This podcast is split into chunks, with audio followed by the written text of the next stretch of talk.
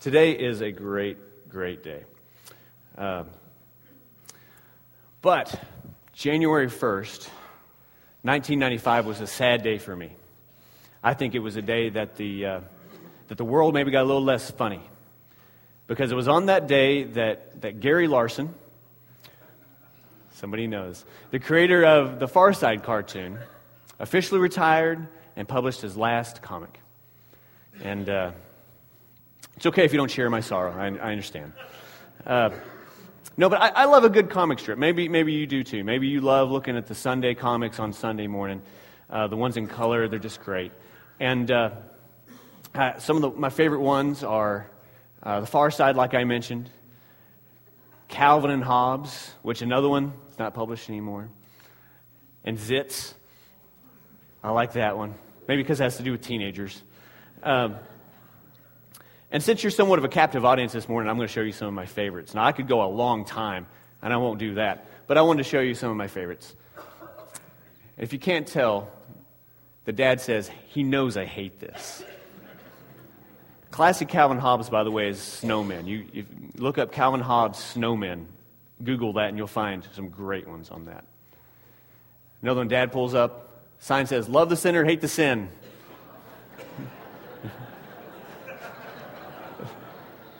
That's a good way. That's a good way to start the evening. Guy whispers to his friend while they're in hell, I hate this place. Kind of the point. The cows look a little worried that there's a brand that size that says, this cow belongs to Daryl Jones, hands off. So hands off. Yeah, the cows look concerned. This one, I don't know if you can read this one. It says, his few friends had told him he could never buy it, but Mr. Crawley surmised they just didn't know where the store was. He's buying happiness. And then there's some random ones I have. I have this one in my office. It says, sometimes the way Brian sees things scares his dog. That one might be bizarro or something like that. And then I like this one. The primary reason that cats will never develop a system of organized religion. I don't like cats. So that's why this one connects with me. Because I do think they have that opinion of themselves. And then I like this one. Perhaps you haven't found that section of the bookstore yet.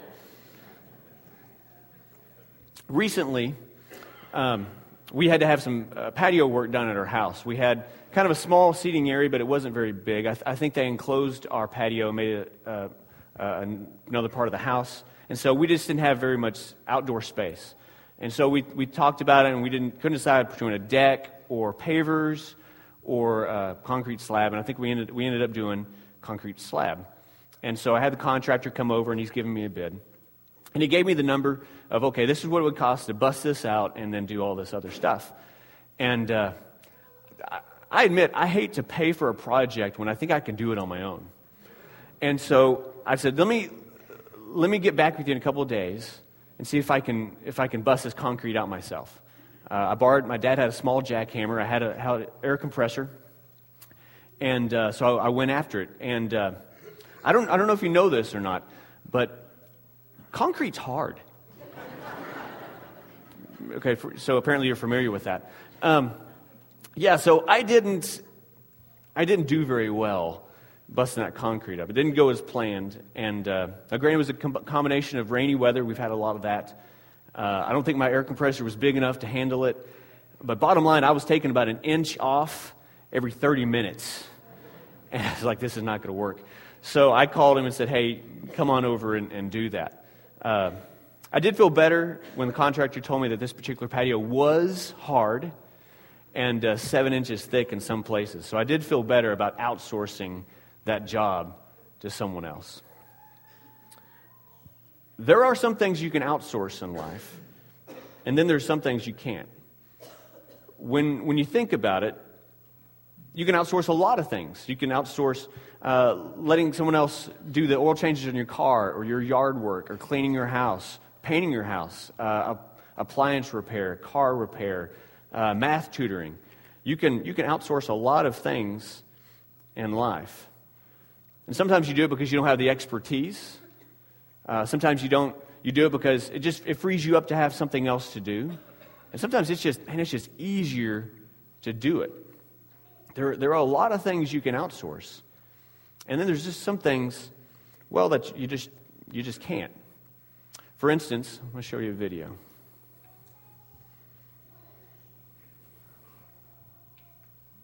What are your thoughts on God and church and heaven and stuff? All great questions. Just it needs to be answered. Pretty deep question for out on the lawn this morning. I do have a lot of thoughts on that particular issue. Sam, you rang? Pastor Mike, what took you so long? He was just asking me kind of what I believe. Gotcha, I'll take it from here. Thanks. See you guys. Okay. Well, first of all, Sam believes the Bible's the inspired, infallible Word of God. Jesus Christ, that He died on the cross as a propitiation.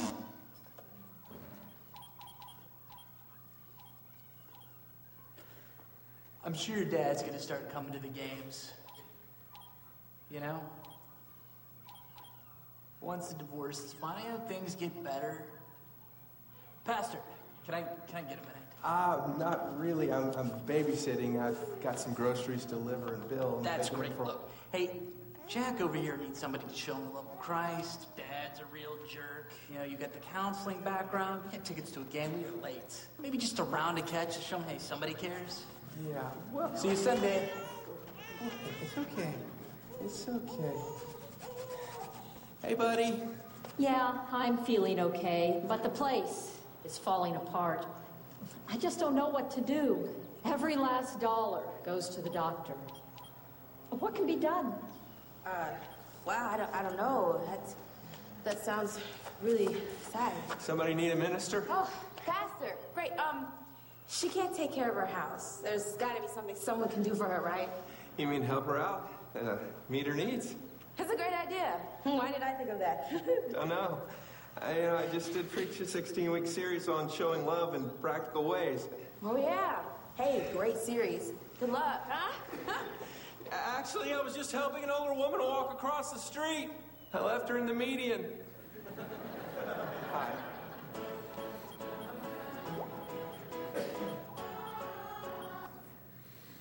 Okay, so maybe that was a little exaggerated, but you see what I mean. Like I said, there's a lot of things you can outsource, and then there's just some things you just can't. I was at a youth ministry conference in January, and one of the keynote speakers was a guy named Dave Clayton. And Dave was talking about Exodus 33 and how we should be asking God's presence to go with us, just like Moses was asking God's presence to go with the Israelites. And he used a phrase that stuck with me. He said that the Israelites had outsourced their intimacy with God. What does that mean? Well, let's look at an example. When the people saw the thunder and lightning and heard the trumpet and saw the mountain in smoke, they trembled with fear. They stayed at a distance and said to Moses, "Speak to us yourself, and we will listen. But do not have God speak to us, or we will die." Moses said to the people, "Do not be afraid. God has come to test you so that the fear of God will be with you to keep you from sinning." You see, Moses was the one in relationship with God. And God had chosen Moses to be his liaison to the people. That was planned. But as far as the Israelites was concerned, that was just fine by them. Not only that, they preferred it. They preferred that Moses was the one to have the interaction with God. They were uncomfortable hearing God's voice. Does that strike a chord with anybody, being uncomfortable hearing God's voice? Have there been times when you don't necessarily want to hear what God's opinion is on this particular matter, on this particular subject? If so, then you can relate. The Israelites were uncomfortable hearing God's voice. They couldn't handle it. They wanted someone else to do it. And so we see the Israelites' relationship with God, or lack thereof. They were okay with Moses handling everything. Moses, just pass on what God says to you, and I'm good. I'm perfectly okay with that. And so the Israelites they're outsourcing their relationship with God. They're outsourcing that intimacy with God. And as as a people, as a nation, that relationship suffered because of it. When it comes to relying on someone else for the health and closeness of a relationship, it just doesn't work. It never has. I mean, think of it this way. No one can love your spouse for you. Nobody can love your children for you. No one can love your parents for you. If I were to even suggest that and say, hey, I got a guy, I found him on Angie's List, he will love your family for you. Isn't that great? $10 an hour. Well, that's just, I mean, obviously it sounds ridiculous. Even if someone started that sentence, you'd be like, okay, whatever.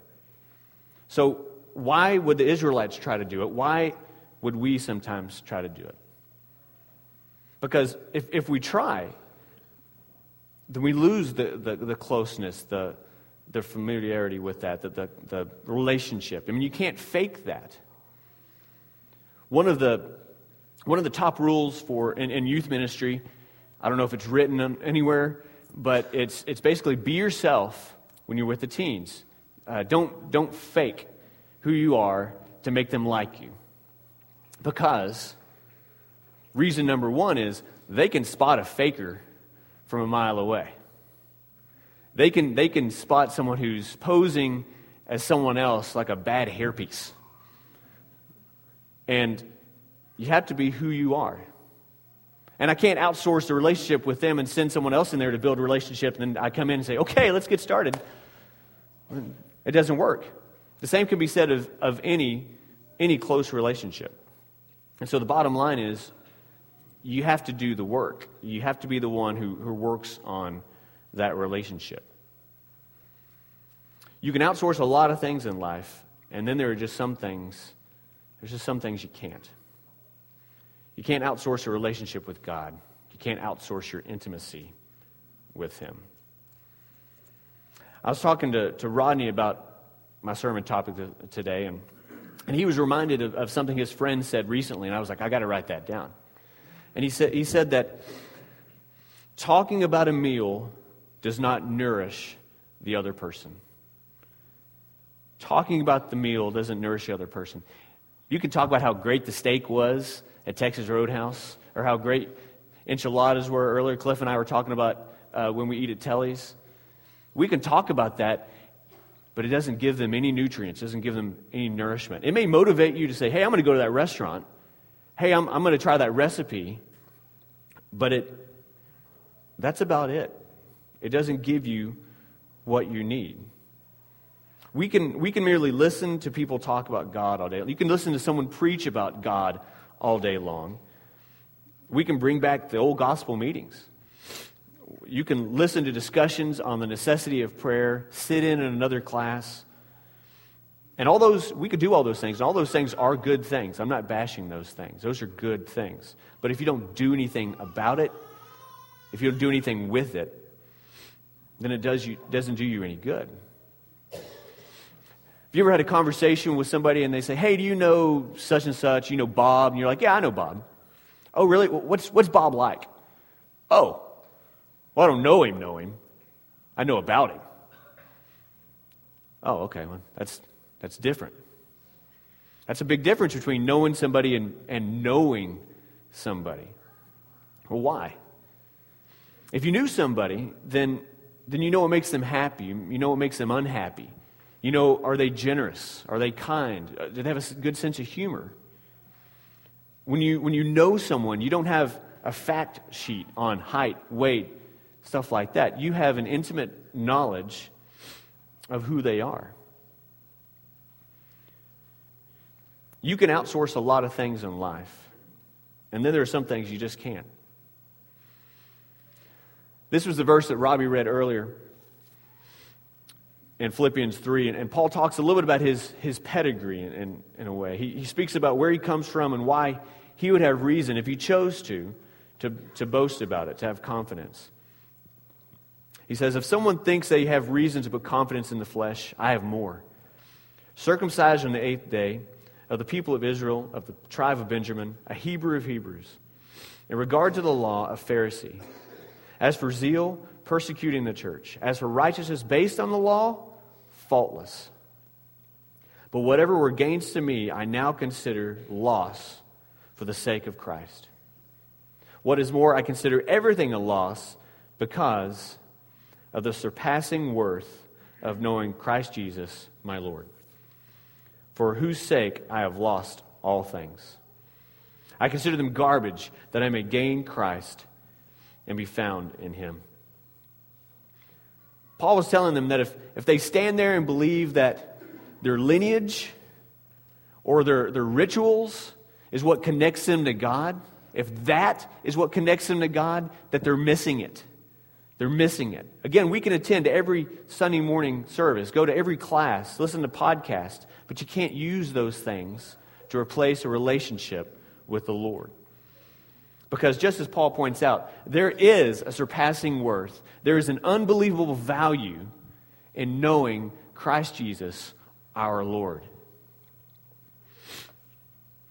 I have a book in my office.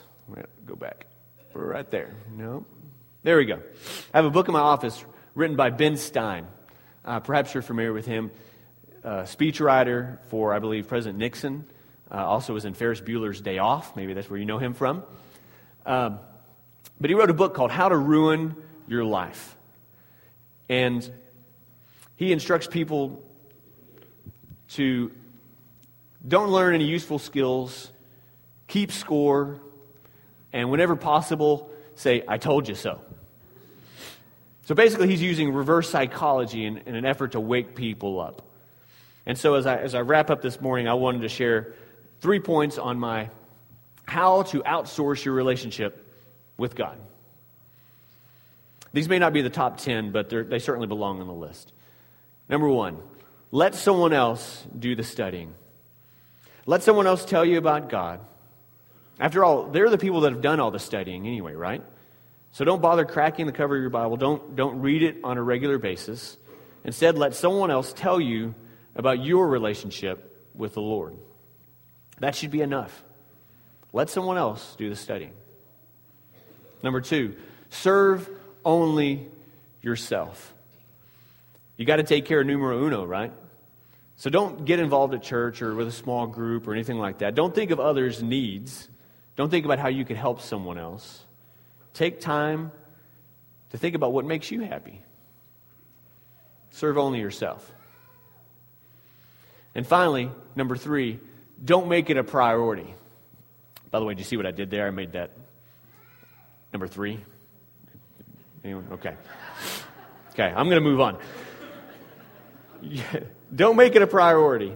Your faith is not that important in the grand scheme of things. So don't spend time on it at all. It doesn't need to come first in your life.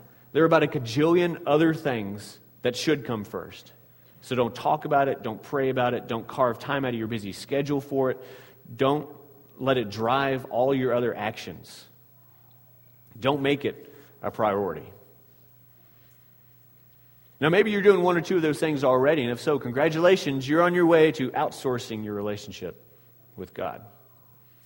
Okay, hopefully you see right through that, right? Hopefully you can see that, in fact, if you do these things, that your faith will become stagnant and weak.